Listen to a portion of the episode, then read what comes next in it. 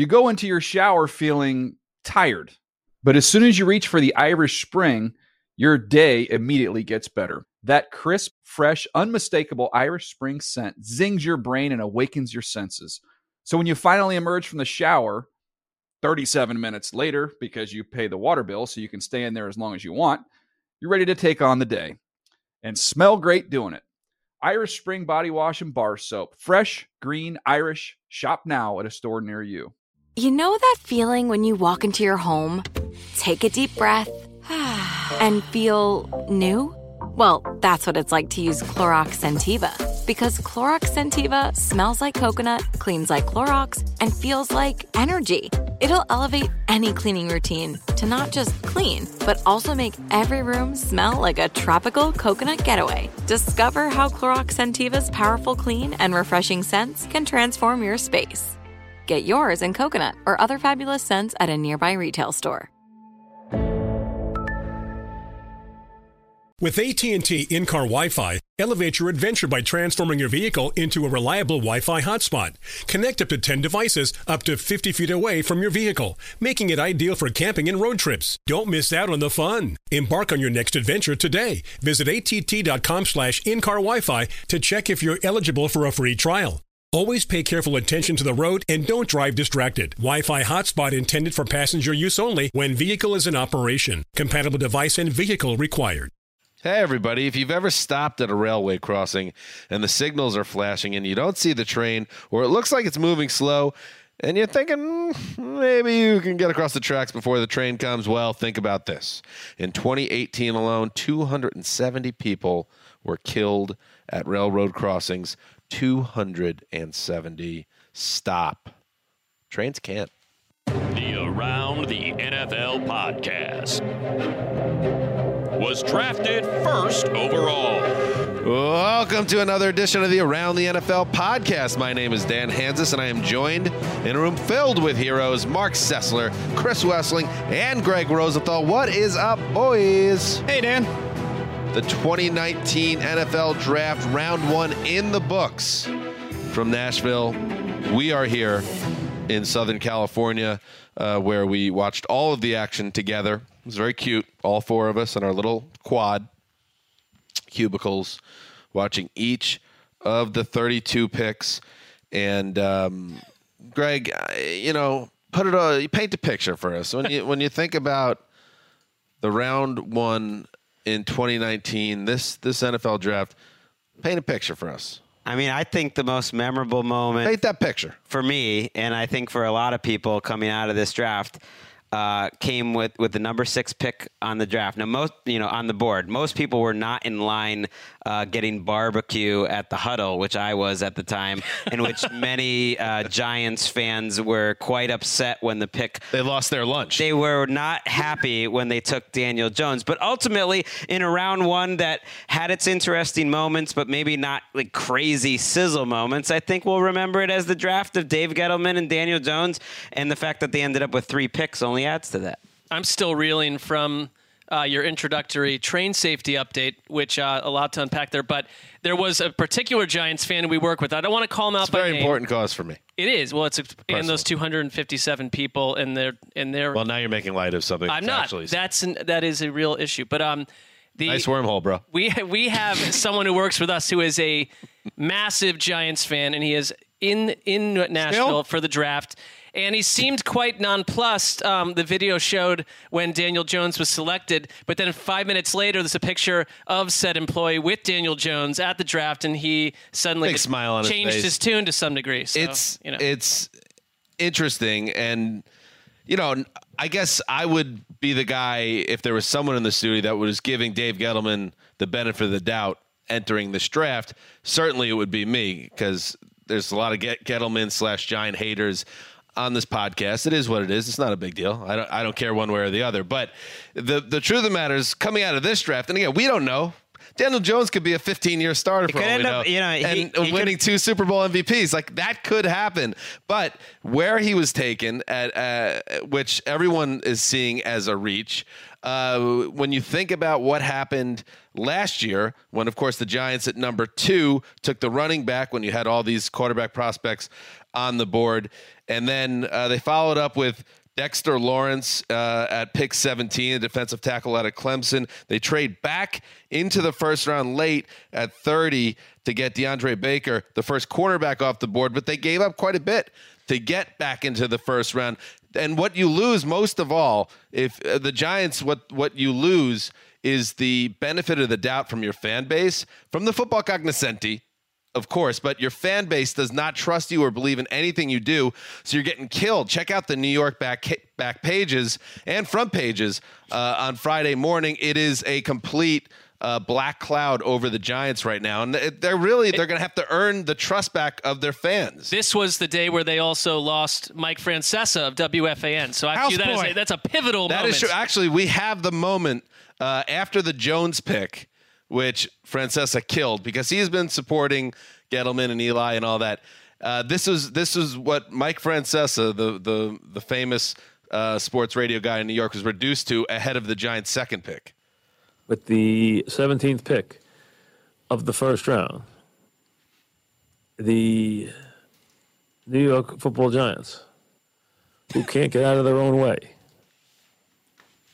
who finished last in their division in consecutive seasons for the first time since 76, hmm. 77, will select blah, blah, blah.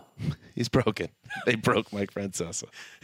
I mean, there is something fitting here about Gettleman replacing the Odell Beckham pick with like a 344 pound hog molly. Like that, that's who he, loves is. That, hog that's who he likes. And the fact that Daniel Jones, who maybe he will work out, I- who knows? I mean, he, he has an, you know, atypical track record for a guy taken in the top 10. Uh, but the fact that he, he looks like Eli Manning, he kind of acts like Eli Manning. He's With a, less pizzazz. He's a poor man's Eli Manning in terms of the way he plays. He's got the connection with the coach, and it's just they they brought Gettleman back because they knew Gettleman to be the general manager to replace the old, you know, disgraced or not disgraced, but you know, uh, under fire general manager. They always sort of do the safe thing. Well, in the, in the quote of the night, you know, the, all this, all these Manning ties to uh, Daniel Jones's Duke coach David Cutcliffe, who said tonight, Daniel Jones embraces something we believe in here. Real swag is no swag. That's what you want your quarterback to have, just Real to swag roll in no swag. with no swag. That's a new. That's a new phrase. Another phrase is Gettleman always says, "You can't, you can't reach, you can't reach, you can't reach for the pick. Yet you'll kill yourself if you reach for the pick." And he's like, "You can't take." For, for positional need. And it really feels like after they passed on a quarterback, you know, they reached for positional need. He said he was not willing to risk Jones being there at 17. And that's the other thing that strikes me with this pick is that the NFC East you know the next five years or so change with these picks because the the buzz was there was a chance at least that the Redskins would take uh, J- Jones, especially if Dwayne Haskins was gone before them. So it, it could have been the Giants taking Haskins and then the Redskins taking Jones, and we'll see. or either one of them taking Josh Rosen. and you get the sense, I just get the sense the Eagles are sitting back there at 22, picking up, you know, one of the maybe the top pass protecting tackle in the draft, thinking like, oh, this is great. We're gonna face these guys for the next five years. So there's a lot to unpack, obviously, in the first round of the draft. Uh, so let's let's start digging into it a little bit more. So we, we covered some of the Giants, and I'm sure we'll hit the Giants uh, more at some point because they picked three times in the round. Uh, they weren't the only team to do that. It was the Oakland Raiders that also had three picks as they uh, continue the rebuild or build with Jon Gruden and I guess Mike Mayock. Um, but let's start at the very top of the draft. Let's dig into it uh, with the first overall pick. It was indeed Kyler Murray of Oklahoma. Um, a lot of the hay was not in the barn. Cliff Kingsbury said uh, earlier this week, but it it was ultimately because they cut to the war room uh, right before the pick was made. Nobody was even moving. It, Well, it what a- was it was very What do we think that, that this was all about, by the way? I'd like to ask this to the group. what was what about? The whole hay wasn't in the barn, all these reports, and a lot of people, including Kent Somers, who covers the team closer than anyone, actually believing that they wouldn't take the quarterback. Like, what was all this? What was all that? internal power struggle? The only thing I can come up with is that even in the six years that we've been doing this podcast, the lead up to the draft has become huge business compared to what it was. It is now like a mega business, not just a cottage industry. So the NFL wants wants them to keep it as interesting as possible. Or there's another simple explanation that they really weren't sure that there was Nick Bosa or wh- whoever else. Nick Bosa ended up going number two to the Niners. Maybe there was legitimate. Maybe it wasn't a, a power struggle even. Just like they had a big decision to make and they had Like, Josh was there was there maybe a building. price that they could have gotten from the Raiders that they actually would have traded the pick, and they were seeing if they could scare that out, like four first round picks, and Yeah. then they'd be like, like I don't know, Like a I mean, Ditka look, because deal? otherwise it's like I don't know what the what that I was think all they'd be about. game for that. But what, I think a couple things are true. Number one, I think the NFL probably gets in the ear of whoever has number because that's been the trend. You do not leak this in any way. You create as much confusion as you can. At the same time, I do not believe that Steve Keim, who spent months drafting a quarterback last year, trading up for one to draft Josh Rosen, less than a year later, is convinced he made the wrong pick and go pick some. It's, it's about fitting with your new head coach, who's one of the more different head coaches the NFL's seen in a long time. I don't think the NFL is uh, in the team's ears. I Oh, think I it- absolutely I do. think it behooves the team to keep their cards close because, like you're saying, you never know when a Godfather offer can show up. If you if you let everyone know we're taking this guy, then people are probably going to be teams will be less likely to try to get into business with you. I, th- I think Uh, well, ultimately the Cardinals it's- played it the I right think this time around, probably there was vibrant conversation up until the very end. But there are other years where you Hmm. could just say who you want to pick and get that guy under contract well before. That's how it used to be back in the 80s and early 90s. I love It's a mandate to not do that. like I love Rosen, but this trade just makes the Cardinals so much more interesting. I mean, I will as much as I love Rosen, Kingsbury and Murray makes them so watchable compared to Rosen and Byron. have so much more juice than this time last. And then you got Nick Bosa chasing him down twice a year. You got him facing off against Russell Wilson in like the uh, short quarterback bowl twice a year. The NFC West is the most interesting division in, in the league again. and through two picks, Mark, and we did your, the first annual Marc Sessler um, mock draft. You were two for two. Yeah, I mean, uh, I'd you're like feeling I, good. I would like to, if we just didn't want to comment on the play. mock draft from that point on, I'd feel good about where we landed. You were on fire. Um, so the Niners go with Bosa, safe pick, the right pick. It sounds like this guy's supposed to be. I mean, we had him on our Super Bowl show. Maybe not the most lively interview that we've ever done. Also, not his job. So that's Maybe fine. some people don't love the man's politics in- in his Twitter. He's already addressed the San Francisco media about that, um, basically saying I, he was like a kid scrolling through Instagram, liking some things, uh, and uh, try, basically just backpedaling as hard as he can. And who can blame him? if you are uh, eh, kids out there, if you are a highly tout- touted college prospect, don't do anything on social media. You don't, you don't get anything out of it. Kids need to be taught this in college. Um, so Bosa to the Niners. Uh, then the Jets at number three. So much talk about uh, whether New York would trade down, and um, as has become a tradition in the newsroom, during the Jets pick, I go to the, the, the middle of the newsroom, the horseshoe, as it's called internally, because they have this uh, whole setup. I don't even know what the te- technology is, but it's a direct line from the actual event, and you get the picks in before anybody else knows them. Uh, I mean, it's essentially radio technology, but yes. I would say it's a little more advanced than that, but yes, there is some type of transmitting going on for sure. But uh, finding out, yes, they stay put at three. They draft Quinnen Williams uh, again, and the Jets have been doing this, uh, Greg, for several years now. They uh, the draft cognoscente speaks and says this is the best player potentially on the board, and the Jets, who keep picking high because they keep on being terrible uh, year after year, are grabbing these highly touted prospects. I think they lucked out that no one. I mean, it depends what kind of offer they were going to get, but I think ultimately, if you can get the guy who is the- consensus number one for a lot of people without moving, who I don't want to move down. Well, it reminds me of the Leonard It does, Williams pick. There's a lot of people that believe this draft was two great players in Williams and Bosa, and then Murray was kind of in his own category, and then a pretty big drop off. And, and so it was nice to be number three in this draft. I also think this is a team that really wanted Anthony Barr, thought they had him. It's not the same position, but like to go and use this pick because you know they could have traded down and gotten someone that we'd speculate over whether it was a good pick. this is the dude where it's like New York's front, and now you have Sam Darnold, Le'Veon Bell. Your defensive line looks nasty. Mike Maccagnan is starting to uh, show that he can potentially build something here. It's not often that you see a 3 4 defense, and the reports are that Gregg Williams is staying in a 3 4, correct?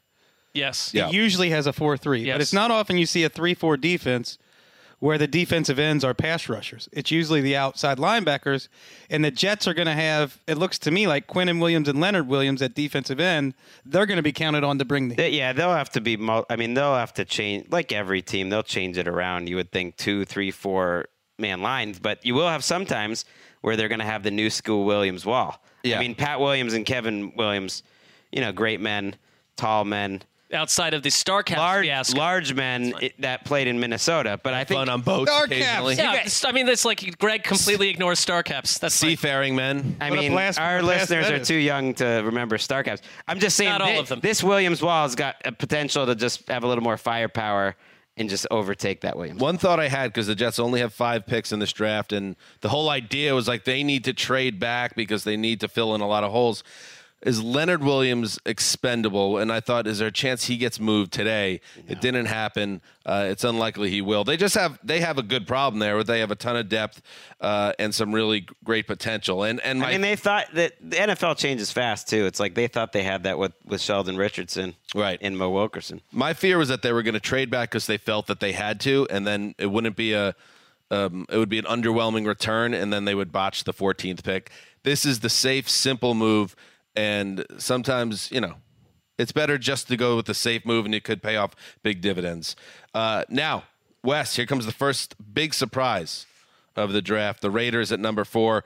Uh, Clelin Ferrell, uh, edge rusher out of Clemson, was a guy that was in a lot of mocks. I'm not sure where he was on the Marc Sessler mock, but he was uh, 10 to 20 range, I believe. That that Yes. type of uh, that's where he was falling a lot. The the Raiders and we there was a report, maybe it was even rap sheet said. Hey, Raiders are going to make a splash at number four. Well, nobody thought Ferrell was going this high, but the Raiders decided he was their guy at number four. Everybody loves his character. Everybody loves his college production. The question scouts have is why would you take a guy who's not a um, explosive athlete as an edge rusher as a top five pick? Um, and that's the consensus from scouts that this guy is not explosive enough to go that high. Um, it seems like a reach for a character guy, a tone setter for your organization. That said, it's early. We have no idea what he's going to be. May, yeah, Mayock said in the in a post draft interview with NFL Network that he was absolutely trying to set the tone for the types of people and that they believe this was exactly the type of person. It reminds me a little bit of Aaron Curry when he was drafted by the Seahawks. Which, very similar in that, like a guy.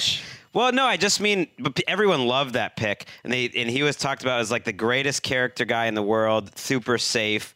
But there were questions at the time. Yeah, but it's a little weird to take a linebacker that high to, that can't really rush the passer. So who knows? He got a few comparisons to Terrell Suggs.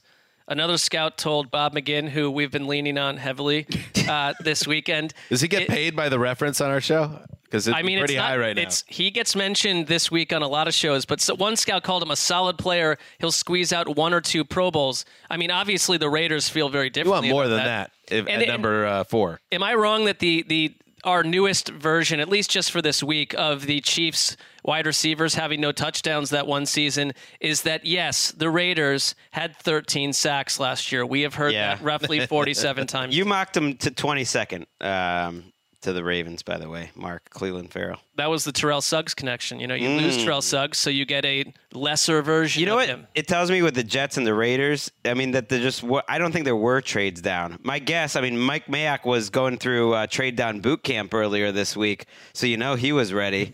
You know, on the phones. I bet they. They. I think both those teams really wanted to trade down. I think the Raiders were hoping to trade down and, and still draft Ferrell. And I don't think there was anyone really interested in moving up for anyone in this draft. It just wasn't happening. what can you do? Mayock fanboys are a little bit um, confused, a little bit perplexed, a little bit shook because this was an anti-analytics draft. They pick up a box safety at the end of the first round and a running back, two positions that analytics say you should not be investing heavily in. Didn't they like Ferrell though?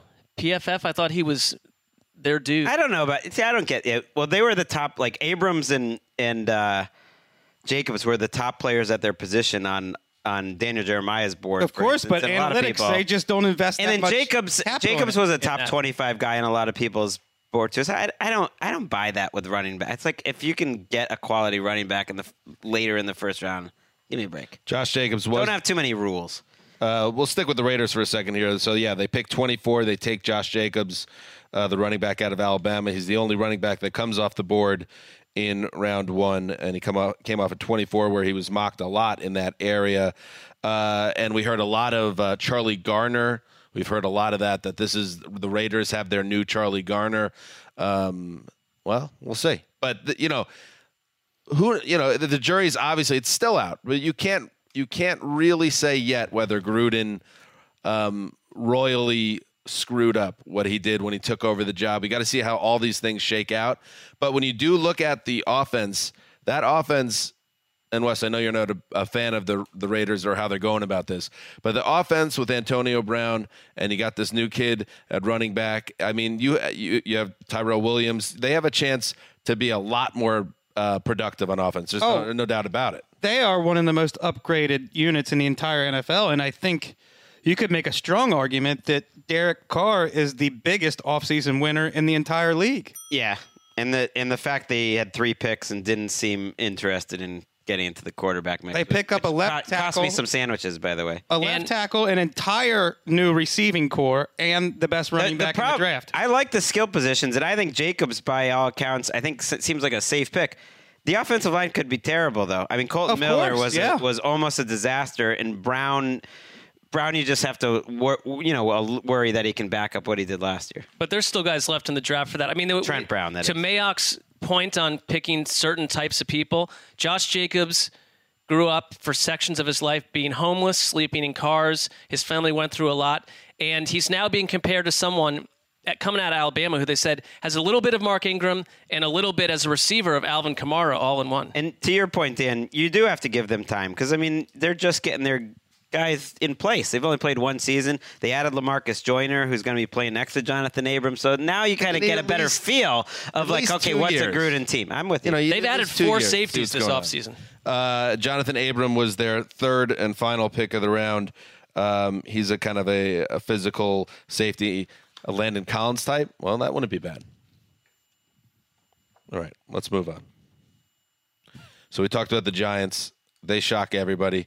A big newsroom gasp when Daniel Jones was selected, the Duke uh, quarterback by the Giants, and uh, Giants fans will cringe and also point out uh, the fatalists will point out Dave Brown, also the Duke quarterback. One of the darker I think I mentioned periods. that downstairs. Yeah, I mean, they're Uh, not exactly the He was a supplemental draft pick that became the uh, the re- really the replacement of Phil Simms. Didn't go anywhere. I mean, is that just that? yeah? It's like number six overall. That's the thing that's crazy.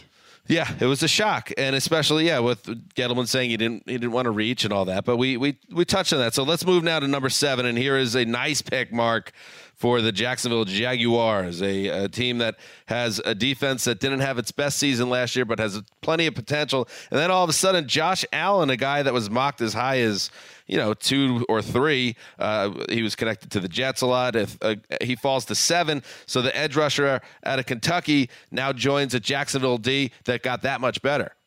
I don't have a problem with that. I do like the fact that it's the second draft in a row where someone named Josh Allen was drafted seventh overall. We could live for 300 more years on the earth, and that will not happen two years in a row again.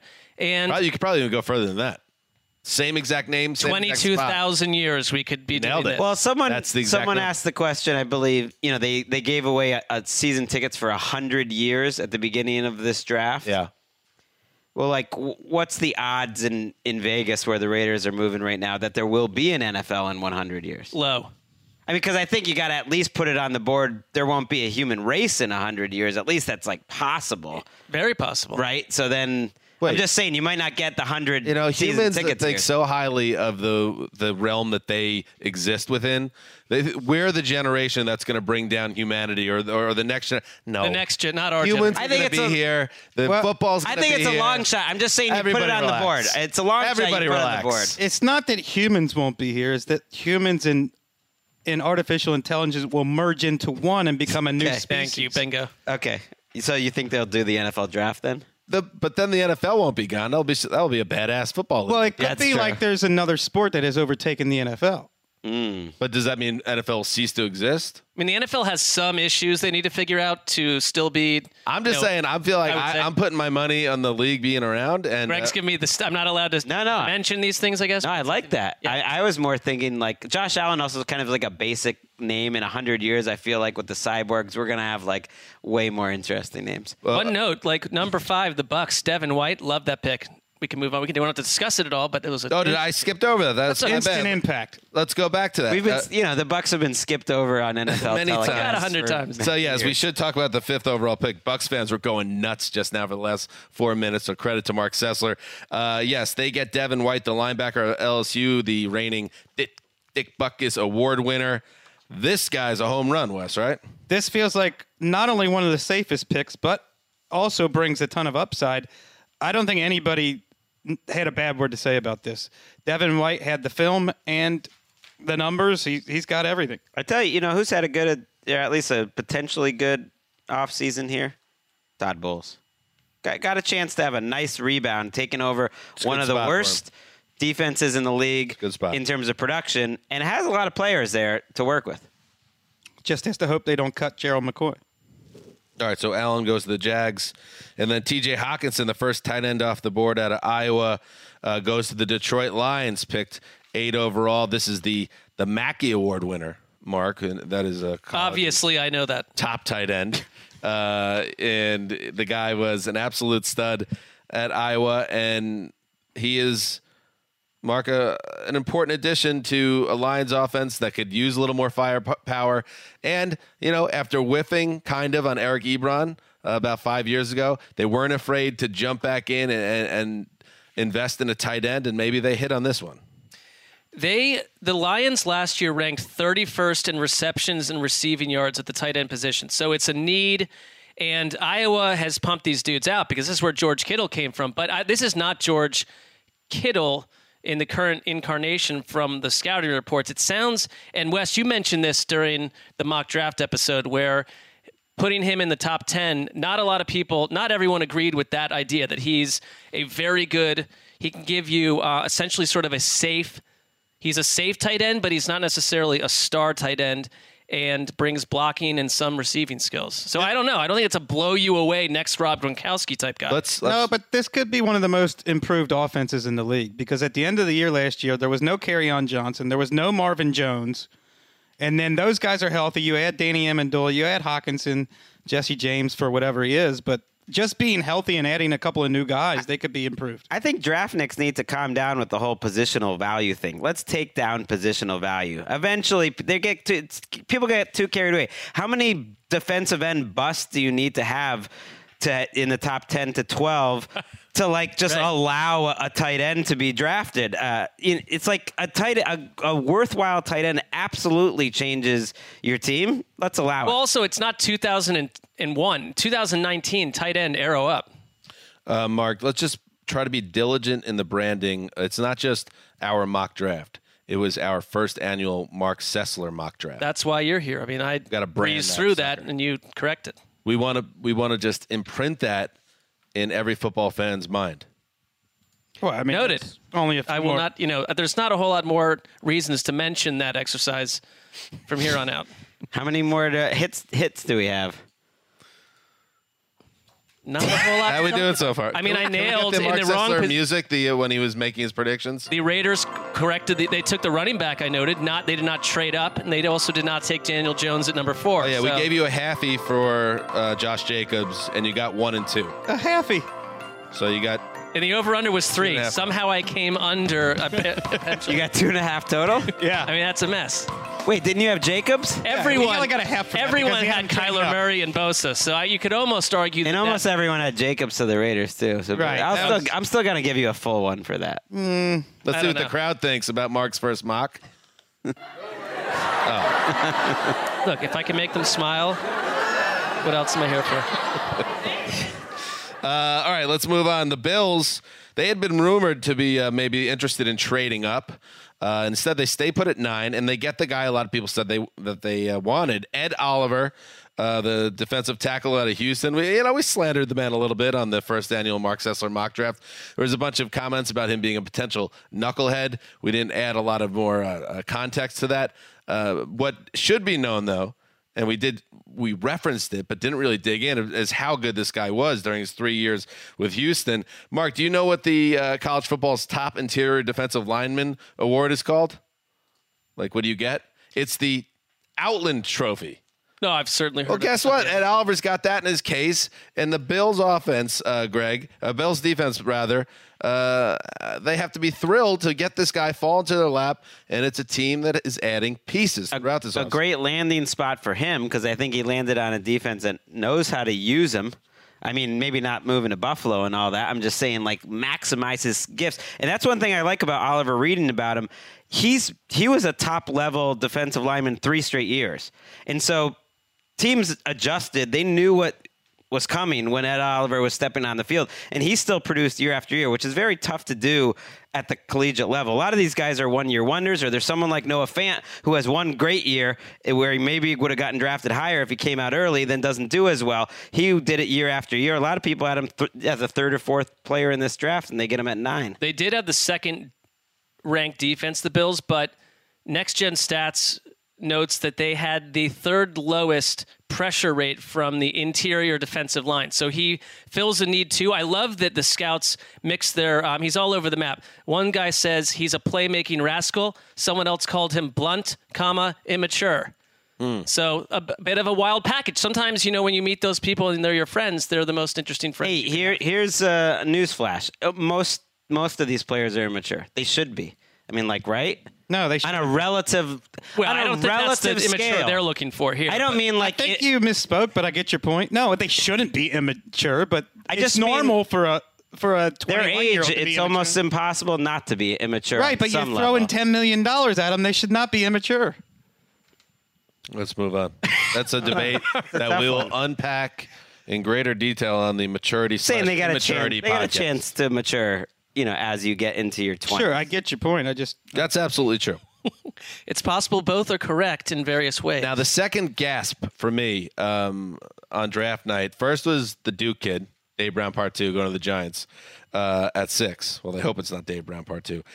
The second was the Pittsburgh Steelers. It's a whole new world. They they trade into the top ten. The Steelers, yeah, they make a deal with the Denver Broncos. Um, and they give their 20th pick, the first round pick 20th, as well as a second rounder and a third rounder next year to move up 10 spots and take Devin Bush, the linebacker out of Michigan, another big time prospect who can make an immediate impact on a team that hasn't been the same in the middle since Ryan Shazier's injury. Um, your thoughts on this move, Chris Wesseling? well, just on geography alone, we know that the Steelers are always get things ahead of Cincinnati because Pittsburgh comes before Cincinnati in the in the flow of the Ohio River, mm. and this has been going on for 43 years. The Steelers just bang the Bengals all over the place. It Were you- just happens every. I like that you're taking that back to essentially agrarian society where Right. the river flow is producing You've goods. been I know. Tigris and Euphrates. like come on. he's, he's going like Huck Finn on us. You've been you've been hitting this hard all night, Wes. Are you, you do you have any sources that Devin Bush was indeed going to be the Cincinnati pick at eleven? No, my sources are common sense and history. of course, the Bengals were going to take that guy. They needed a linebacker. Every time they want some something, the Steelers take it from them, and then their trash just flows down the Ohio River to Cincinnati, and the Bengals sign a guy after he busts from them. You know, supporting Wes's. I mean, I can't disagree. lot Every- happened it here. seems well reasoned, and he speaks with much confidence. I've been watching it for a long time. And Devin Bush, they finally get their Ryan Shazier replacement. This guy seems like a can't miss. People love his character. They love his film. They love the numbers. He blew up the combine. It's a gr- uh, the Pittsburgh organization. They make the right move. So if they go up to get somebody, I just feel confident that they're getting the right guy. Uh, and a guy that's going to make an impact. Uh, it's more, much more likely that happens given on the track record of the last 20, 25 years than that it's a huge bust for them. especially when they're not drafting a cornerback. And es- Yes. yeah, especially at that position, and he seems like one of the safer players in the draft. Anyways, to support you know Wes's theory here, uh, my guy, Theory. Bengals coach Zach Taylor, you know, when asked sort kind of they asked him about, you know, whether they would have taken Bush, and you know, he answered the question just like Jonah Williams was there for us. That's who they took the tackle uh, from Alabama, and it Best wasn't player on the board. It wasn't exactly a. Sh- he didn't shoot down that theory totally. If you wanted to read between the lines. So Cincinnati, yes, gets Jonah Williams, the tackle out of Alabama. Uh, when you get, you know, your number one offensive lineman on the board, that seems like a, a nice pick, but we'll ne- perhaps we'll never truly know. But Well, there are Wes scouts makes some good saying points. there are some people noted they thought Jonah Williams fit better as a center than a tackle. So I mean, but who, who knows? People seem to be divided on that. There, There's a lot of people who think that he can stick at left tackle, not even right tackle. Right. The uh, you know the Rotoworld guys, you know, putting together their big board on their podcast had him as a top five player in this whole whole draft, about as safe as it as it gets. opinions vary. I mean, I don't know if their crew put as much offensive line tape study into it as uh, as our foursome did. So remains to be seen. All right, the Packers, they picked 12. Rashan Gary, the defensive end out of Michigan, uh, a great athlete, uh, seen by some as a boomer bust type prospect. Very much so. I mean, I think one of the most surprising things in this draft is that they didn't take an offensive player with their two picks. Not only that, but that they traded up in back into the first round uh, to take a safety. Gutekunst just his defense wild. I mean, he's just like addicted to drafting defensive players. You, you, Dan, really wanted some weapons for Aaron Rodgers. Didn't get it with. I didn't think it, I it would have surprised you, especially after we read that expose in ESPN about, you know, Rodgers is, is already working with a bunch of young guys. Uh, to bring in a rookie, that that would have been even more uh, of a challenge potentially based on the personalities inside that building. Uh, but yeah, it is a little surprising. I don't, I don't know if they have enough weapons around. Well, just with two picks and the fact that they spent so much money on three starters in free agency, and now they just picked up a third edge. It's not that crazy, but what was your stat, Wes, on the defensive backs that they've taken in the last three drafts? They've taken, I mean, we haven't even gotten to the second round yet this year, and they've taken five defensive backs in the first two rounds of the last three drafts. I mean, that t- tells me that Mike Pettine's voice has been heard two straight off seasons because they his number one thing you want your press corners, you want your defensive backs to be solid, and they have done nothing but dress that team with Mike Pettin type players. that defense to better dominate. be a lot better. Right, it's a lot. well, then he- it it's a lot It's a, it's It a lot of be. pressure. It's hard to build around defense in 2019. The Vikings have done a pretty good job with it, you know, so it's not impossible And impossible. where did it get him last year? One thing I'll say about their offense is I think Aaron Rodgers and their coaches like Geronimo Allison more than your average fan would believe. I think his injury really hurt them last year, and they missed him terribly. Uh, the Dolphins at 13 take Christian Wilkins, the defensive tackle out of Clemson. Um, you guys can add whatever you want. I want to play one clip from the NFL Network broadcast. Daniel Jeremiah, of course, this was his big uh, arrival as the number one draft analyst for uh, the network. Uh, but he's not above a little sneaky humble brag in a big spot. He's my seventh overall player in this draft. I did not think he would end up falling all the way down there. That's why I ended up putting him in my mock draft with the Miami Dolphins, just because of the connection. So that's why I put him to Miami. But if you asked me and gave me some truth serum, I said, there's no way this kid's going to be there. He, he actually was. And I just wonder, Marc, and I'll, That was a I'll- good job. I'll set you up on this. I wonder after he heard about the first annual Marc Sessler mock draft, he wanted he wanted to make sure that he was the guy, letting everyone in America know I'm still the mock man and I'm nailing picks. I don't doubt that. I mean, you could tell early on in the broadcast that, uh, and I thought he did a great job tonight. We all do. But there were a little bit of nerves after what we produced the other day. Just how do you match it? But then by the time you got to pick 13, I think he felt very confident that he would outshine uh, what we did a few days ago. It was clear that he had done more homework and it was paying off. The Falcons take Chris Lindstrom, a guard from Boston College, at 14, uh, addressing their offensive line in front of um, Matt Ryan. Uh, and uh, Then turned around and traded back into the first round to take Irish Gary, Irish Gary. Kaleb McGary. This goes with the theory. I forget who threw it out the other day. No one ever likes it when you draft interior linemen. Like I, I saw a little bit on Falcons Twitter. Like they're not excited for two two guards. It's- or two guard centers. I get it. After, especially after an draft offseason night. where they signed a couple different guards. But that offensive line has been terrible. So what are you going to do? But you know what? If Matt Ryan has more time and Devonta Freeman is healthy and running through big holes, and they're scoring 30 points a game in October, you know, all of a sudden they're going to be okay with the draft. Yeah, Matt Ryan and Devonta Freeman are big big winners out of this draft because, like Gregg said, that offensive line was terrible by the end of last year. Um, okay, next big uh, quarterback pick. Yes, the Washington Redskins at 15. A lot of speculation. Will they trade up? Will they get cost me sandwiches because nobody traded up into the top five? Uh, the Redskins stay put at 15, Gregg. And this, uh, a lot of people are really excited about this draft for Washington. And it started with Dwayne Haskins, the quarterback out of Ohio State, one of the most highly touted touted guys in this draft, going to Washington as the next big thing there with Alex Smith's future in doubt. Well, there's all these reports that this was directed by the very top of the organization, and that there was some uh, disagreement over you know who they who the coaching staff would actually want to take, and so you can separate two things. The process to get to this pick could be problematic. Haskins might be stepping into a very difficult situation, but this is a great result for them because they didn't trade up. They sat at 15.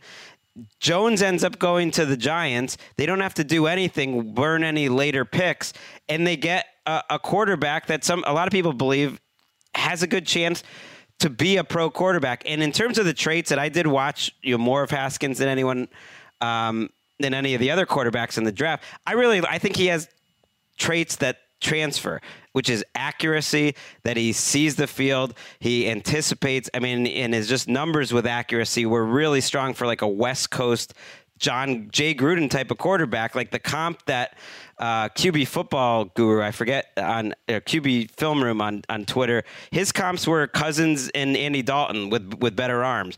Two guys that Jay Gruden's coach. So you so it actually feels like it could be a good fit for them. You just feel like Jay Gruden might only have like one year to get it done. I can't believe I'm saying this, but they had one of the most intriguing first rounds. I mean, Absolutely. two boomer bust players, they swung for the fences. So we won't know for a couple of years how they did, but they added some talent. Well, they gave up a. They also gave up a second round pick. Yes. Uh, in next year's draft uh, to move up for their second pick. I pick. mean, maybe more teams should have the owner step in and, and run the process No. in the first round. I don't know. No? You know, I think Washington, like Arizona, even more so than Arizona, because after the Alex Smith injury, this team just seemed to be floating, uh, you know, deep in the Atlantic Ocean.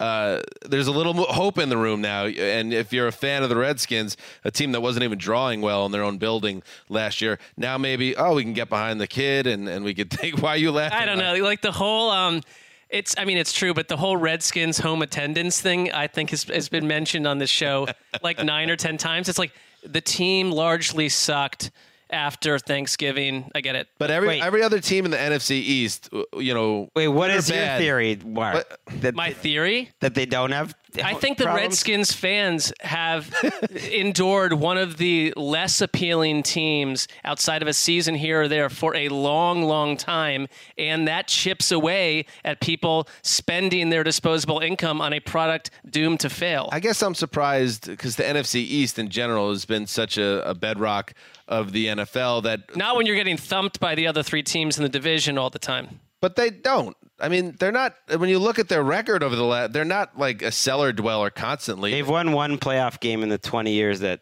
that oh, since the new ownership came in. They haven't been terrible. They've just been That's sort of a pretty floater. That's pretty bad. Boy, I'm just saying NFCs. Those stadiums sell out good, bad, or bad teams, good team or bad team. In, th- in this case, they have not been drawing. I just think Why it's do funny. you keep smiling? What is I so just think funny it's funny that we keep bringing up the Redskins and Okay, home you said you attendance. think- Are they pumping in fake crowd noise like some other teams? No. Well, ha- Haskett, it's too much. The problem is, it's too much to ask for Haskett. I think Haskins would have a chance in the right situation, but they've got problems on their offense. And Jeremiah, you know, DJ predicted he'll be their week one starter. I think he's going to have a chance against. Oh, Case what? He's Keenum. got to beat out Colt McCoy and Case Keenum? He's got to have a chance. Uh, and we didn't even mention Montez Sweat. The you know the second pick. Why he was such a big risk? There was like some heart concerns, but otherwise he was. People thought maybe a top ten type of talent. Uh, there was a dispatch from RG3 on Twitter. oh, no. Uh, You know, he seems to have toned it down. It's talk about immaturity and and getting more mature. And we're going to talk about it on the immaturity slash maturity podcast coming up later this offseason. But he has made strides, and he had this to say: a man that has accumulated West some wisdom. You didn't draft the young man for nothing. You did it because you believe in the young man. You did it because you need a quarterback. Don't give up on him prematurely. He is your investment. Mm. Give the kid time to prove himself. Congrats, young gun. Enjoy every second of it. Like, who's he directing that toward? The Redskins. It's kind of like you gave a. I was once that that boy, and I wasn't given the chance to play up to my abilities because my that team didn't believe in me and didn't stand by me. He's saying, stand by your man. It's ridiculous. The Redskins stood by him. The fans, I mean, loved him. Tony Kornheiser called it the era of unbridled optimism.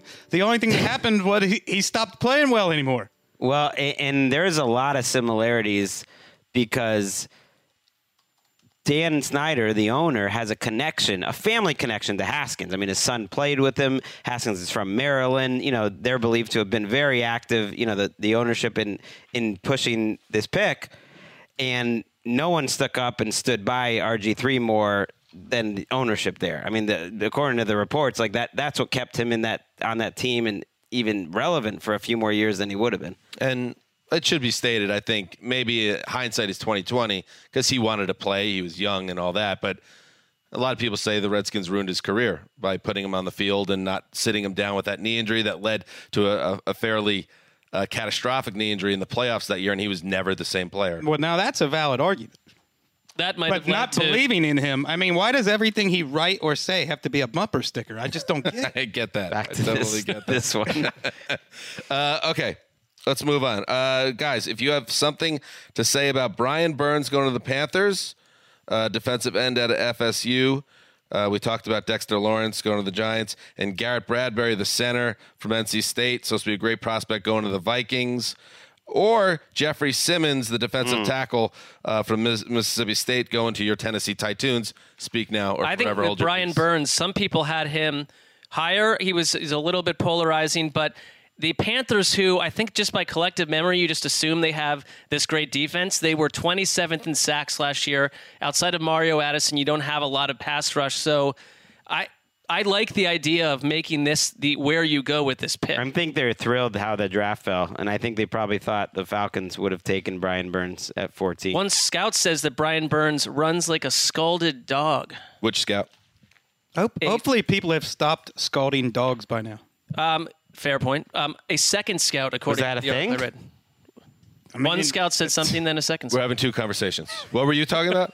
I would just hope people have stopped scalding dogs by now. That Well, way what they don't have to run. What about the used to? news? What about the news in Australia that there's a feral cat, and we have a we have a great listenership in Australia. There's a overpopulation of feral cats. I saw this uh, an, an alert on my phone from the New York Times, and they, humble brag, and nice subscription. It's a great paper. Uh, the Great Lady. Um, no, but they have such a problem with feral cats that they are now dropping poison sausage into areas of high concentration, and that's just the first wave of killing uh, tens of thousands of cats in Australia. What's I- going on? I totally get it. We like do you, if you remember, we had a feral cat come in into our yard and give birth to five feral kittens, and it t- sent our household into total chaos for six months. So Drop remind- the poison sausage. This reminds me of the big um, Tybee Island coyote controversy of 2012. Take us through it. Well, there were coy- a couple of coyotes were basically terrorizing the island because they were taking cats and dogs and killing them. And people worried about small children. So the mayor, one of my good friends, was really up against it. He had to decide Tough whether decision. do you put down the coyotes and really piss off the animal rights people, or do you let the coyote Right. run wild and then people are going to stop voting for you because they're worried about People the are kids banging on your disappearing? door. That's why being Oh, the yeah. mayor Well, is then- a tough job. Well, then here's where it got really thorny. yeah. Vigilantes took it into their own hands. Um, and there was a dead coyote on the beach one morning, shot.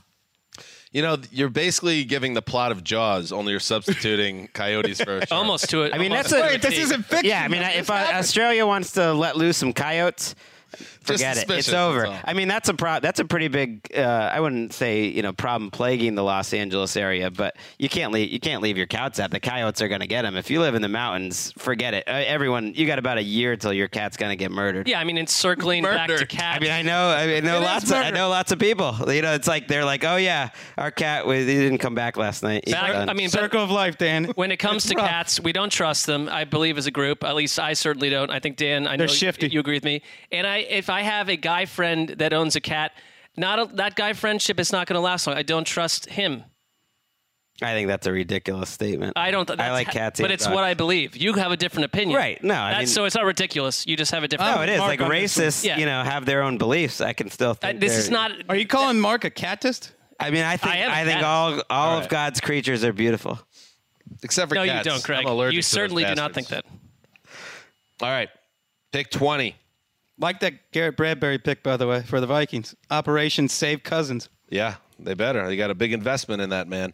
All right, the Broncos trade with the Steelers, um, and uh, the Broncos use that twentieth pick to select Noah Fant, the other big tight end um, out of Iowa. The, you want to talk about one every twenty-two thousand years?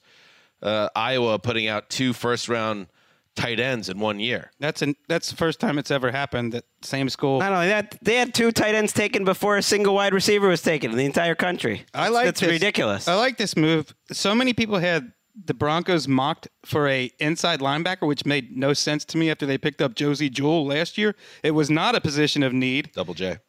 but they didn't have anybody for for uh, Joe Flacco to throw the ball to. I really like this. I, I love it, and they got a second round pick out of it. I mean, they they got the Steelers' second round pick, which is pretty valuable for a Broncos team with a lot of needs. I don't care if you know he's a wide receiver, or a tight end. He's ultimately just another pass. You can't have Flacco running an offense without a viable tight end. I agree. the Seahawks are picking at 21. They trade out of the spot. The Packers jump in uh, and they give up their 30th pick along with uh, two fourth rounders. Uh, so with that pick, the Packers take Darnell Savage, the safety out of Maryland. We talked about that. Uh, the Packers really going ham at the defensive side uh, in terms of player acquisition. At 22, another trade. The Eagles trade i- into the Ravens spot to take Andre Dillard, a tackle out of Washington State, which really, really seemed to. Uh, first of all, Daniel Jeremiah called it the best draft pick of the night. Uh, the Eagles making the move up and getting Dillard, a very talented young t- uh, tackle. And it really seemed to chap the Houston Texans, who thought they were going to be able to take Dillard potentially. Instead, they perhaps settle, we don't know, but perhaps settle on Tytus Howard, a tackle out of Alabama State. So uh, it seems like it's possible the Texans got banged by the Eagles, who jumped ahead of them and Big took their man. shows the different organizational priorities. Like the Eagles aren't even going to start Dillard this year, and they traded up for him. I mean, he's Jason Peters' uh, presumptive replacement, but I doubt he's going to take Jason Peters out of the lineup. And so you have Lane Johnson, and he's only going to be a third tackle, and yet they traded up to get him. Meanwhile, you know Dillard would be the most talented guy on the entire Texans offensive line. I mean, Dillard was of any college tackle the highest rated in pass protection.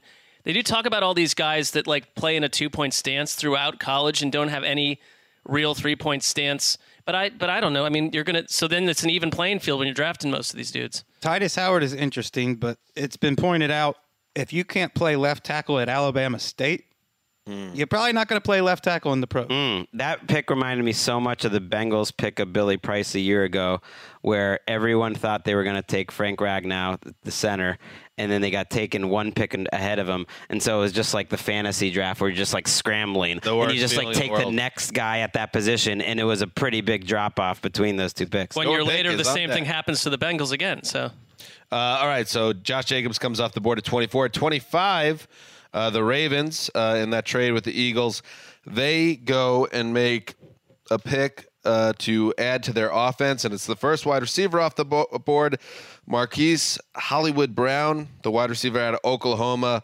Uh, Wes, you didn't like this pick. No, it was a big debate in the newsroom, and I, you know, I saw this last year.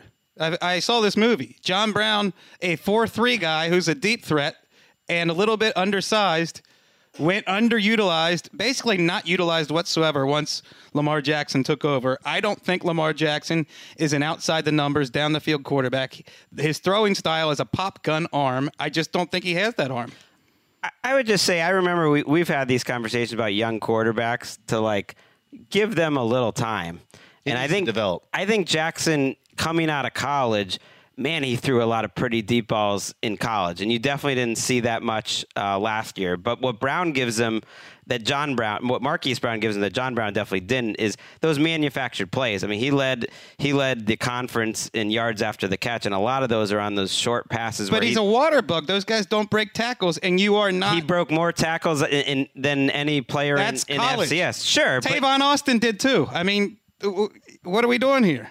166 pounds You is need- 166 pounds. I I think you're if you're the Ravens, you need playmakers and you need guys that can stretch the field. No doubt. And even if he catches 30, 35 passes, if it's 20 yards per catch and he's making some plays downfield, that's a win. I know, like as the Bra- as a Browns fan, like I didn't like the pick because you got to find someone to deal with him. I, I, they made him the perfect quarterback for this. He's also a guy that went from Baker Mayfield to Kyler Murray to Lamar Jackson. I've just Not like a bad I've just heard a lot of this Lamar Jackson can't throw stuff this offseason from a lot of corners. I'm not saying he can't and throw. my I'm thing saying is like his strength is my middle, thing is middle of the field. He started seven games, and for what he was asked to do, he was I'm very not saying he's successful. a, he's a and he- bust. and I'm get saying a lot better. You can tell by the way he plays quarterback. He throws between the numbers and sort of not downfield. So I agree that they needed the receiver and they need the skill position talent. I just I would have liked to have seen him go to a different team. Ravens also don't have a great track record uh, picking wide receivers early in the draft. Uh, um,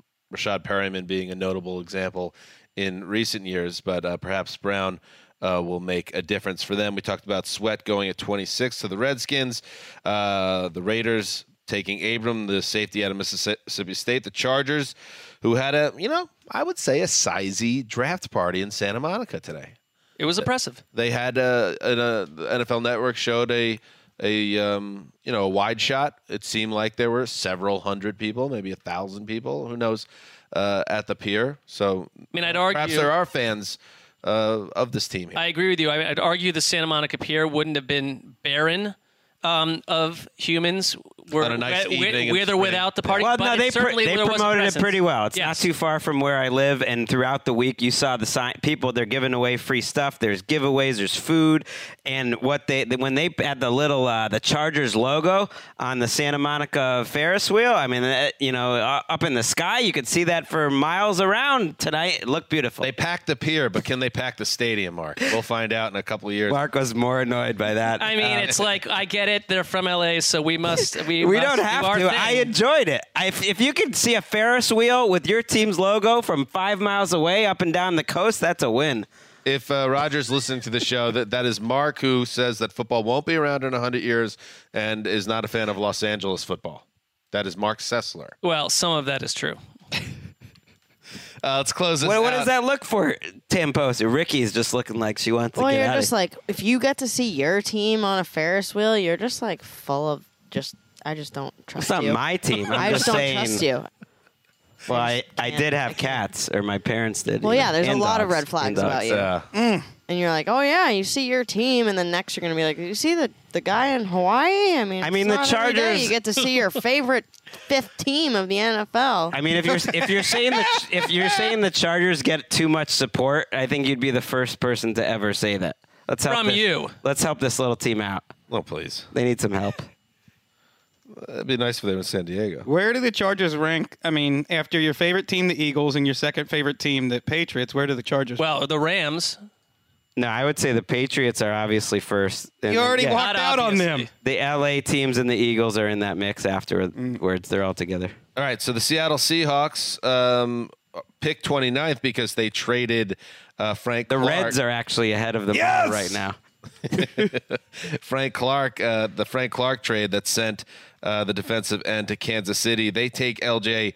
Collier, the defensive end out of TCU, who's uh, a guy with upside, uh, and Michael Bennett comps, which would fit in with Seattle.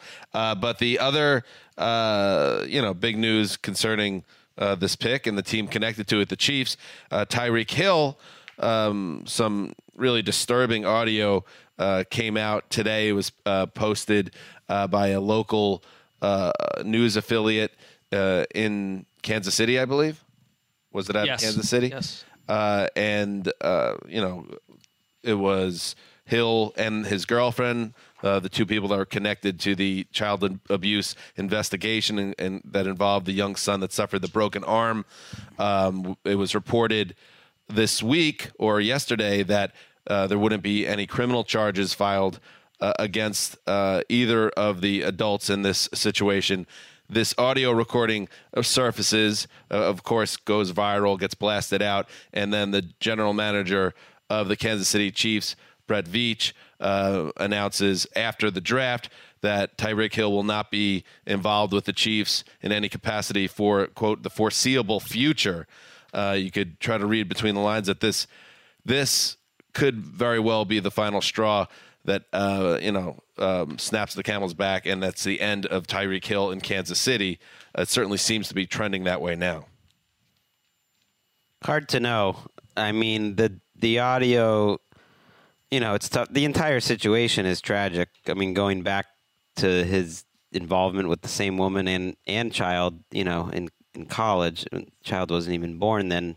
But just looking at the statement that Veach made, it does feel like it, it crossed a certain threshold. You would think for the team, Oh, Right? I I think but that we'll see. there's probably more to for them to look into and stuff, but absolutely, it give, just gives you total pause when you look at the transcript of that audio. I just, I don't know. I like there's some things that are just if there's any scenario where this is what's happened and they keep him, I don't, I can't figure out how to back that on any level. And Veach uh, also said in the statement that he found out about the audio recording in quote real time. So he found out the team found out as the same time as the rest of the team. It's the just general remarkable that two months ago, there, you know, report that Tyreek Hill was going to become the highest paid receiver in the league. Um, all right. So, um, and we'll keep an eye on that situation. Obviously, uh, next time uh, we'll bring a podcast to you is after the draft. So we'll see if there's any movement uh, in the Tyreek Hill situation. The Giants trade back into the first round. We talked about that. DeAndre Baker. The Falcons trade with the Rams, swap with the Rams. So the Rams trade out of the first round entirely, and the Falcons take Kelly, uh, Kaleb McGary, tackle out of Washington. And um, finally, the Patriots. Um, Can I mention one thing about Yes. Kaleb? One quote on Kaleb McGary, and I'm sure he's a very he's massive. He's six foot seven. Someone called him big stiff robot guy. I'm sure there are other uh, big Qua- stiff robot guy. yeah, I'm sure there are other qualities that he brings to the table. The Falcons must think so. It's quite a name. Uh, the pa- Patriots take a wide receiver, N'Keal Harry out of ASU. Uh, and Gregg, that is a good pick. You like that pick. I did. I liked his interview, you know, on NFL Network, like the cut of his jib, his attitude. But I like that it was the Patriots uh, going against type, which is they have not drafted receivers in the first round. They have not drafted many outside receivers very high, physical receivers. His profile uh, as a guy who can kind of be a big slot guy, win at the catch point, physical, run after catch. Like, man, they need that. So it's it's just nice when you when the Patriots, you know, pick need. And and a lot of people, you know, some people had him as the top receiver in the league. Well, I mean, in the draft. there aren't many holes in Bill Belichick's resume, but drafting early round wide receivers is one of them. So maybe this is one of his few challenges left. And put the Patriots logo on a Ferris wheel while you're at it, please. Uh, all right. And the biggest news of the night, Ricky Hollywood, of course, that Taylor Swift dropped her new video, Oh yeah. which she announced she's in Nashville. I think she has a home down there. She nas- announced it at the draft that it was dropping. And your thoughts on the new Wait, Taylor- really? At the draft? She was there. She was on some uh, some show and said it was coming out. And uh, Eric and I watched it in real time together. Yeah, like 902. I was already uh, watching it live. It w- it's great. It it reminds me of her older stuff, not Reputation album. The video feels like her. Um, I haven't gotten the full effect yet. I can't wait till like tonight at 3 a.m. when I'm driving home. I got to really bump it in the car to feel it. So you don't drive off the road. Well, I'm not worried about that. It's Oh, like okay. I want the experience Got it. of Got it. really like immersing myself. In So the it was song. like it was like, oh yeah, remember how I said like the old Taylor is dead? Oh, actually, that didn't work out too well. It didn't really test market. People didn't like that. I loved so now the old Taylor's totally back. You know, only a cat guy would say something like that. Such a cat guy comment. yeah, exactly. No, you're right though. You, you totally nailed it. But it. what did you think? I loved it. I think I think she's much more comfortable in the lane that this single and you know Yeah. She exists. seems super tall in all She her is tall. videos. Like Is this the bad blood six chick? feet tall? yeah, She that tall? Taylor Smith. Taylor Smith, one of my favorites. All right, there you go. That's the um, round one recap. Um, as we said, Quick word about the Colts. Chris Ballard continuing to knock it out of the park. What's your favorite type of frog? Three second round picks this guy's got this Nice year, job. and two next year. This guy is building a perennial playoff power. Right draft for that too. I just wanted to get a little Colts. He's in not on your list. So they didn't they didn't pick. No, they, They traded traded out. out. All right. Well, you know, let's see what they do with the picks before we start throwing uh, bouquets at the man's feet. I know he's had a great year or so. I mean, it's just adding to the collection of bouquets that are already down there. We'll be back Saturday uh, when we recap um, the entire draft. We'll we'll go through all the uh, second through seventh round. We won't go through every pick, but you know things that jump out to us uh, for the balance of the draft. Maybe share some winners and losers. Check in on our sandwich props. See how they're going uh, for the draft.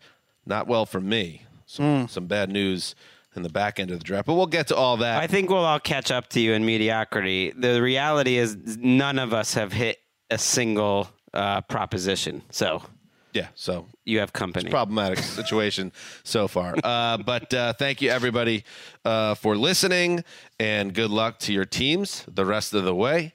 And uh, that's it. That's all I got to really say. Good job, guys. Dan Hanzus is signing off for Quiet Storm, the mailman, the old boss, Ricky Hollywood behind the glass. Till Saturday night.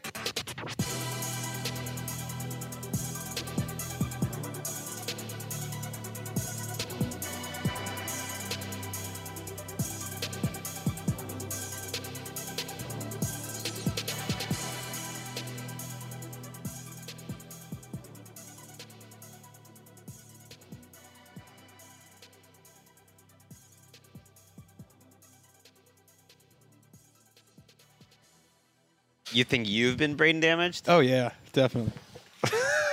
There's no doubt. Okay. Let's dig into that a little I bit. left some on the operating table. There's no doubt. You go into your shower feeling tired, but as soon as you reach for the Irish Spring, your day immediately gets better. That crisp, fresh, unmistakable Irish Spring scent zings your brain and awakens your senses. So when you finally emerge from the shower, 37 minutes later, because you pay the water bill so you can stay in there as long as you want, you're ready to take on the day and smell great doing it. Irish Spring Body Wash and Bar Soap. Fresh, green, Irish. Shop now at a store near you. Getting ready to take on spring? Make your first move with the reliable performance and power of STIHL battery tools. From hedge trimmers and mowers to string trimmers and more, right now you can save $50 on select battery tool sets. Real STIHL. Offer valid on select AK system sets through June 16, 2024. See participating retailer for details. If a new house is on your wish list in the next five years, grow your savings faster and experience your dreams with an Ohio Homebuyer Plus account from Kemba Financial Credit Union. A savings account specifically designed to save for a new home where you can earn 7% APY, a $500 matching bonus, and a $1,500 mortgage closing cost credit. Learn more at Kemba.org. Offer expires March 31st, 2025. APY equals annual percentage yield. Restrictions apply. NMLS 292230. Equal housing lender. Federally insured by NCUA.